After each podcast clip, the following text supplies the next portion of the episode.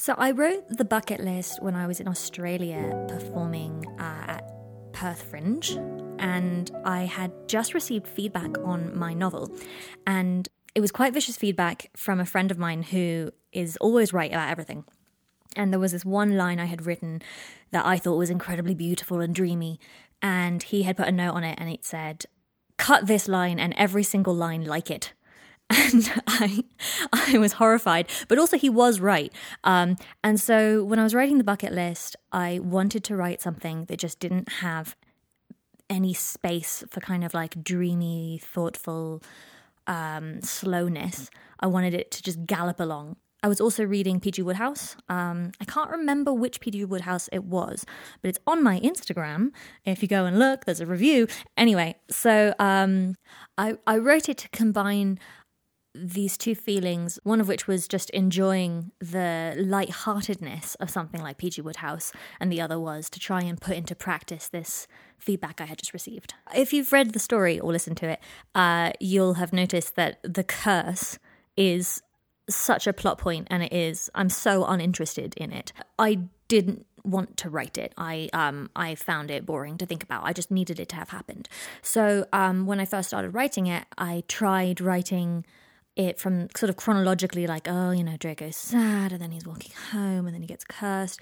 And then I was like, honestly, fuck this. I don't care about the curse. And so I just started writing the bits that I did care about, which is Draco telling Pansy about the curse. And I think that's something I learned from writing this story is that sometimes if you find something you're writing boring, just don't write it. Just sort of skip ahead and find a way to explain quickly what you've skipped past um, because I'm not actually very interested in plot. Uh, I think anyone who reads any of my stories can see that uh, there's often there's often cases of like evil kidnappers or you know treacherous villains, and then they kind of disappear into the background of the story because I don't really care about the mystery of it. I just care about the effect the plot has on the protagonists. So when I started writing this story, I knew it was going to have a happy ending because all of my stories have a happy ending. I recently tried to write a story um, which wouldn't have a happy ending, and then by the time I got to it, it just had a happy ending. I, I can't stand the idea of them not bending up together. That's sad. Why would you write that? So, something my husband sometimes asks me is why I write happy fics when I love reading sad books. And I think that's that it comes down to the reason I read fiction versus the reason I read fan fiction, um, and that I think fan fiction is is a different part of my brain. It's very much more. Um, it almost feels like the same part of your brain that is activated when you're enjoying social media or like getting a text from someone you fancy. Right? Um, it's it's it's candy, uh, and, and I think some people read fan fiction in this much more literary way, where they can handle like main character deaths uh, I just don't. I just don't. I have I have sort of sad World War One books that I read when I want that. Um, but in fan fiction, I just want them to be happy together. Something I feel like I gained from writing this story is thinking a lot about how to deal with pain. Right. So I, I had this comment on the story, and I'm sorry, I can't remember who wrote the comment, but someone commented and they said, um, What I love about Draco in this story is that um, although he complains a lot, he is never irritable. And when you're in chronic pain, what's difficult is not not complaining, it's resisting snapping at people.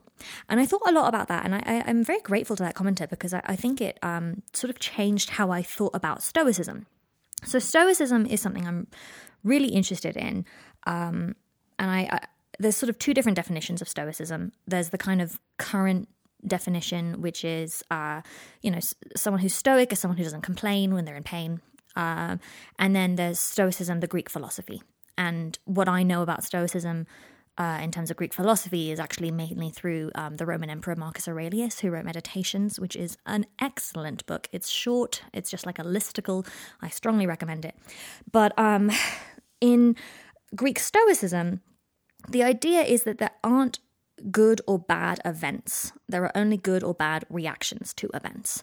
So something that, you know, sounds as if it's objectively bad could happen to you, but the way in which you react to it could turn it into a good, positive uh, event. And I think that in a way, that's how Draco reacts, right? And, and, obviously, I make reference to Greek Stoicism because Draco references Socrates twice in the story. Um, But Draco takes this awful thing that has happened and he turns it in a, into an opportunity to go through his bucket list and do all the things he's never had time to do or never committed to doing. And although he complains all the time, and although he is he's pretty good about asking for help, he maintains his sort of charm and good humor, right? And I think one of the problems with stoicism is that people who are stoic often don't ask for help and they end up in really bad situations because they don't go to the doctor and they don't tell their friends when they're hurting. And that is a negative form of stoicism, in my opinion. Whereas I think what Draco does is kind of the best of both worlds because he is clear about the ways in which he is in pain. And so it's easy to figure out how he needs help. But at the same time, he really works hard to continue being someone who's easy to be around, even when he's in pain. And I'm not at all like that. I'm a raging bitch when I'm hungry. Um, but I would like to be more like that. And so that's something that I really thought about a lot after writing this. So obviously the story is Drarry, but I actually think in some ways the real heart of the story is Draco and Pansy. Um, and I I really loved Draco's relationship with Pansy and with all the Slytherins. I think because to me they showcase a way of supporting your friends without being uh, well, Pansy would call it boring. I think there are times when you're going through something and sympathy is really unhelpful. Uh, sort of overt sympathy just makes you feel bad. It makes you feel uh, entitled to whinge more. But obviously, you still want to be supported. And so, something I liked about the way that the Slytherins and Pansy in particular support Draco is that they they are clearly there for him in all these actions, right? But they also don't put up with his shit. And that's, I think, a kindness because it's so easy when you're in pain to let yourself be a worse version of yourself. And I think if you have friends who are who are sort of too actively supportive, you can actually sort of backslide into this lazy version of yourself. And I, I personally love having friends who keep me accountable and who tell me when I'm being a brat because I, I need that. Otherwise, I'd be a brat all the time and I wouldn't have any friends.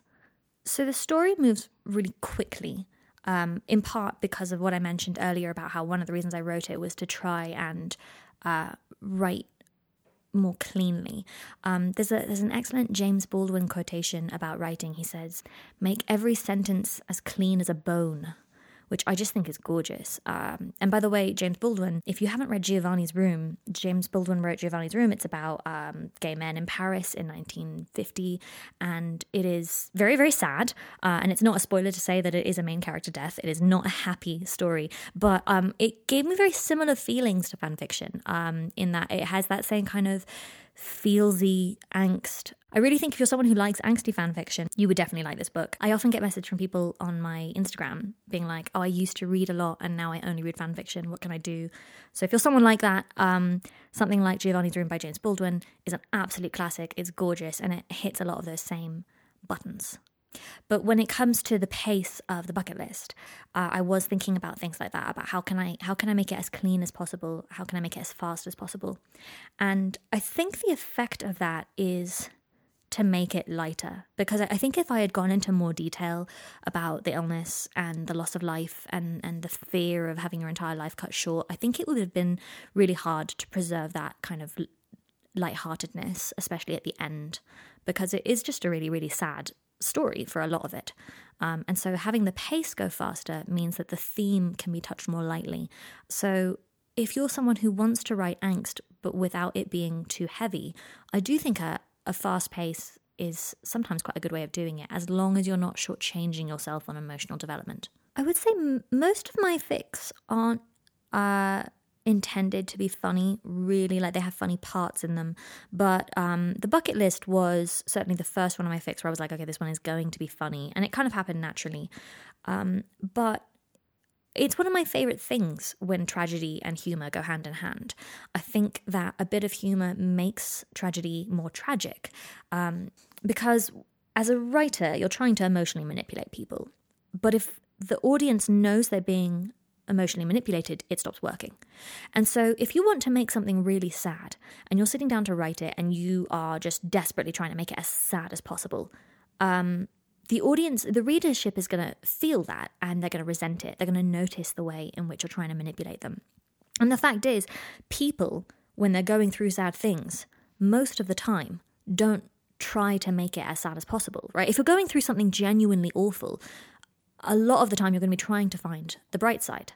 Um, and so that's where humor can come in handy because humor is a really normal coping mechanism for most tragedies, right? Um, and so I think it makes it feel less manipulative, even though it is, in fact, its own form of manipulation. But um, as my husband always says, uh, it's not interesting to watch an actor cry. It's interesting to watch an actor try not to cry. And also, by the way, this is uh, another one of my pet peeves in fan fiction is, you know, a lot of fan fiction is written by women and it is usually about men.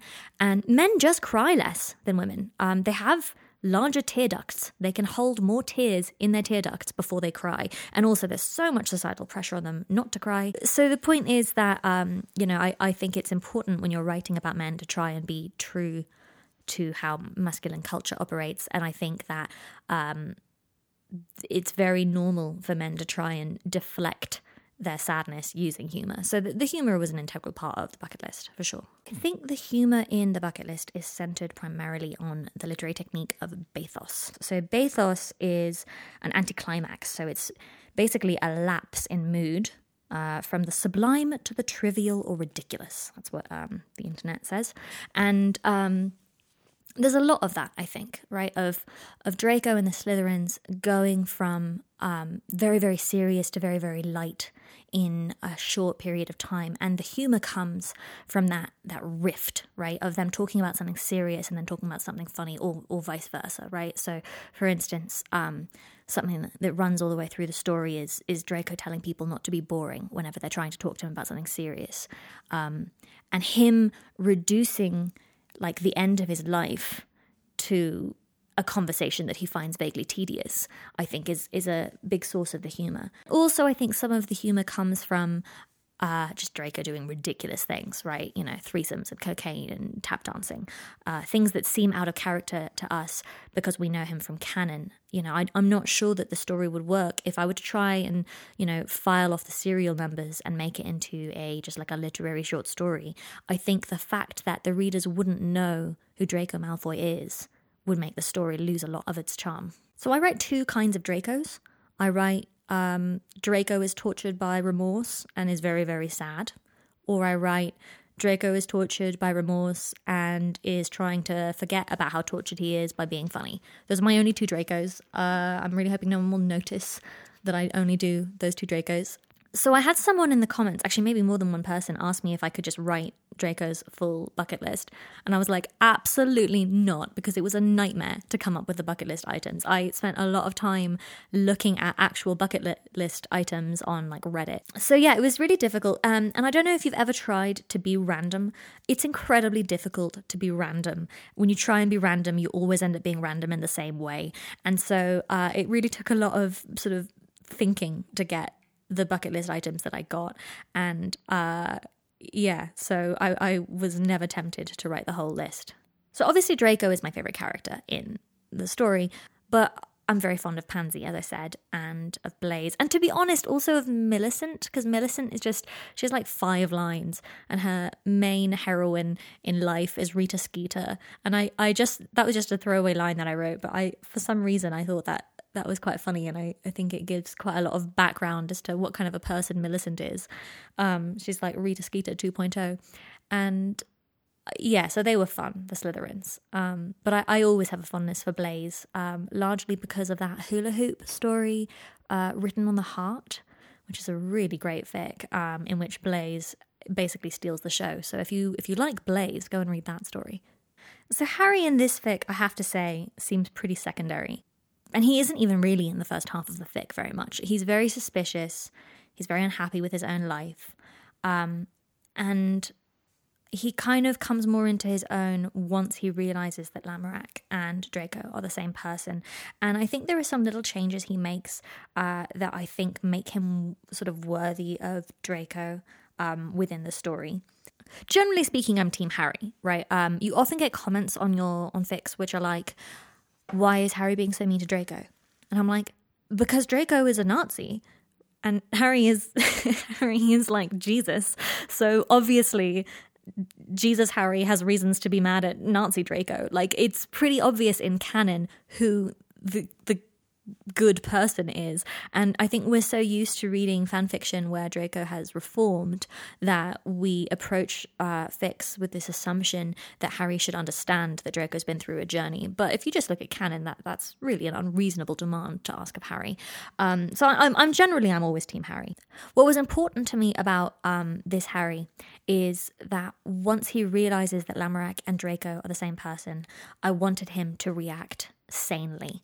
And in my head, the first time I wrote the scene where um, where Harry realizes who Lamorak is, I had Harry reacting really dramatically and like getting angry, uh, and it just didn't seem fair to either of them. I, I think that Harry at the point when he realizes who Lamorak is, likes Lamorak and trusts him.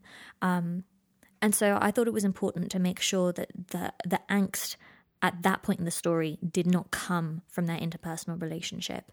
Um, and I also think another important moment is uh, Harry trying to overcome his fear of the Dark Mark for Draco um, and getting the Botticelli painting from the Italian Mage King, um, even though the Italian Mage King is, as Draco puts it, corrupt as fuck. Um, I, I like the idea of a Harry who becomes more morally ambiguous from interacting with Draco because I think that in in the books one of Harry's problems is that he sees everything as black and white and that's one of the things I like about this ship is the idea that Draco can help Harry realize that the world is more complex than he thought when he was young. The reason I started uh, this podcast by reading the bucket list is that it's I think the most popular fic I've written. It certainly has the most hits, uh, and I think it appeals to people the most.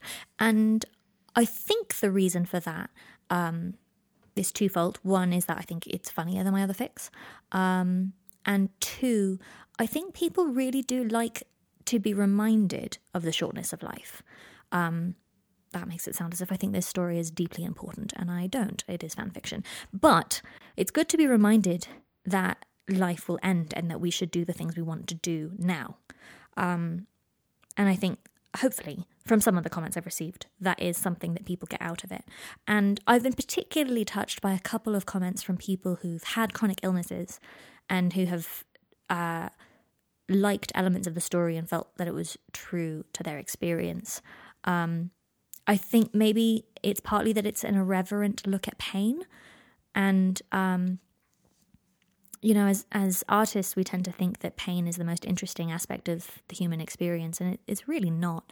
It's quite boring, um, and I think that treating pain lightly is quite a hopeful way of looking at the world. Maybe that maybe that's why this is all very um, presumptuous of me to assume that the, the story appealed to anyone, really. But there you go. That's my theory. So I mentioned earlier that if uh, you like Blaise in fanfiction, the best Blaise fic is, uh, in my opinion, Hula Hoops written on the heart. But I, th- I, think there's one other fic that if, if you like the bucket list and you haven't read this one, uh, you're in for a treat. It is um, Kinda Kick Ass, and it's You've Got the Antidote for Me, and it is this utterly heartbreaking uh, soul bond fic in which Draco is um, Harry's soulmate, but Harry, not knowing this, um, rejects him, and that causes Draco to um, slowly die over the course of two years. But it is a happy ending, um, and it's just so heartbreaking. And Draco becomes friends with Ron Weasley, and um, it, I mean, it's not funny at all, but it is just gorgeously done angst. So that's a really, really great one. And then uh, another one that I think has a similar vibe in terms of kind of Draco's gone mad is IDK My BFF Hermione by Lettered. So Lettered is for me like god level. Um, I think everything she writes is just divine. And um, IDK My BFF Hermione is this mad fic where Draco has just gone completely off the rails and he is doing utterly mental things. And Harry is kind of watching bemused from the sidelines, being like, "Well, why is he wearing eyeliner?" Um, and it's sort of sad and uncomfortable. There's quite a lot of sex, um, but it has this sort of heartwarming um, slow, gentle end uh, that I think is very appealing. Um, so yeah, if you if you like if you like sad, sick Draco, then um, then you've got the antidote for me. And if you liked absolutely mad Draco, then IDK my BFF Hermione. So those are those are my fic recs for this particular story. Uh, and I also want to reiterate that everyone should read Giovanni's Room by James Baldwin because it's really really good. So for every two or three fics you read, there you go. I'll give you a I'll give you a classic book that you should also read. So, the next book I'm going to be reading on the podcast is something I'm really excited about. It's the story that I have co written with two fandom greats, in my opinion. Ediomai, I think that's how you pronounce it. It's most famous, I think, for writing something called Dwelling, which is this just very, very good, in places quite funny, just incredibly angsty, gorgeous fic. Um, and everything they write is like that. And Tepra, who wrote Grounds for Divorce, which is just like so beautiful. It feels like it should have won a Pulitzer Prize. And so I got to write this fic with both of them. And so it's kind of a little weird mix of the three of our different styles. So I'll be talking more after I've recorded the whole uh, fic about how that writing process went. But uh, we actually haven't named it yet. We're kind of arguing about the name. Um, but I am planning on recording the first part of the first chapter and putting it up next week. So get excited about that because I am. The plot, you ask. Uh, it's um, basically based on a dream that ADMI had where they were like, uh, yeah, I had this dream that Draco got off a train and Harry just gave him this awkward hug. And it was clear that there was this kind of weird background between them, this tension, but neither of them talked about it and they were both so polite to each other. So, the basic premise is that Harry lives in this adorable cottage in Gloucestershire, but he has become just a terrible hoarder. And so he's filled up the cottage with awful things. And Draco is close personal friends with Ron and Hermione. And when he experiences a bereavement, they send him to go, like, recover at Harry's cottage in Gloucestershire. However, Draco and Harry slept together one time in eighth year and never spoke about it ever again. So now they're trapped in this horrible hoarder's cottage. And there's a lot of things they need to talk about that they're not going to. Basically, it's just a lot of Harry and Draco in a cottage, glowering at each other. Um, but also being secretly in love. It contains so I I I don't know if you you may have noticed if you have read my other fics, but I don't write sex scenes really, uh, except just maybe sort of by accident. Um, but Tepre and Ediomai do. So there are some quite explicit sex scenes in this story that I am utterly scandalized by because, of course, I don't know what sex is. And so I will probably have to get someone else to read the sex scenes because I will just be too um, uncomfortable. I sort of decided to do this podcast as an experiment, and it's been really lovely seeing that people are actually listening. Um, if you enjoyed it, please do you know spread the word, share it to people who you think would also enjoy it. Um, I also I, I, always plug away at my Instagram. Um, my Instagram is at let them eat books with underscores instead of spaces. Uh, I like people following me on there because I, I, review, I review books and I review movies, and they have a big impact on how I write my fics. But also, it's like quite a nice way of of communicating with people. So if you enjoyed the podcast and you want to uh, message me or ask me a question or, or anything, um, then often that Instagram at Let Them Books is the best way to contact me. Um, also, you can put a comment on the podfic post on AO3. Um, and don't forget, of course, you can see my other stories on AO3. So hopefully you've enjoyed or tolerated me blabbering on about uh, the background of the bucket list. And tune in next week for the first episode of this unnamed cottage fic. Thank you very much for listening.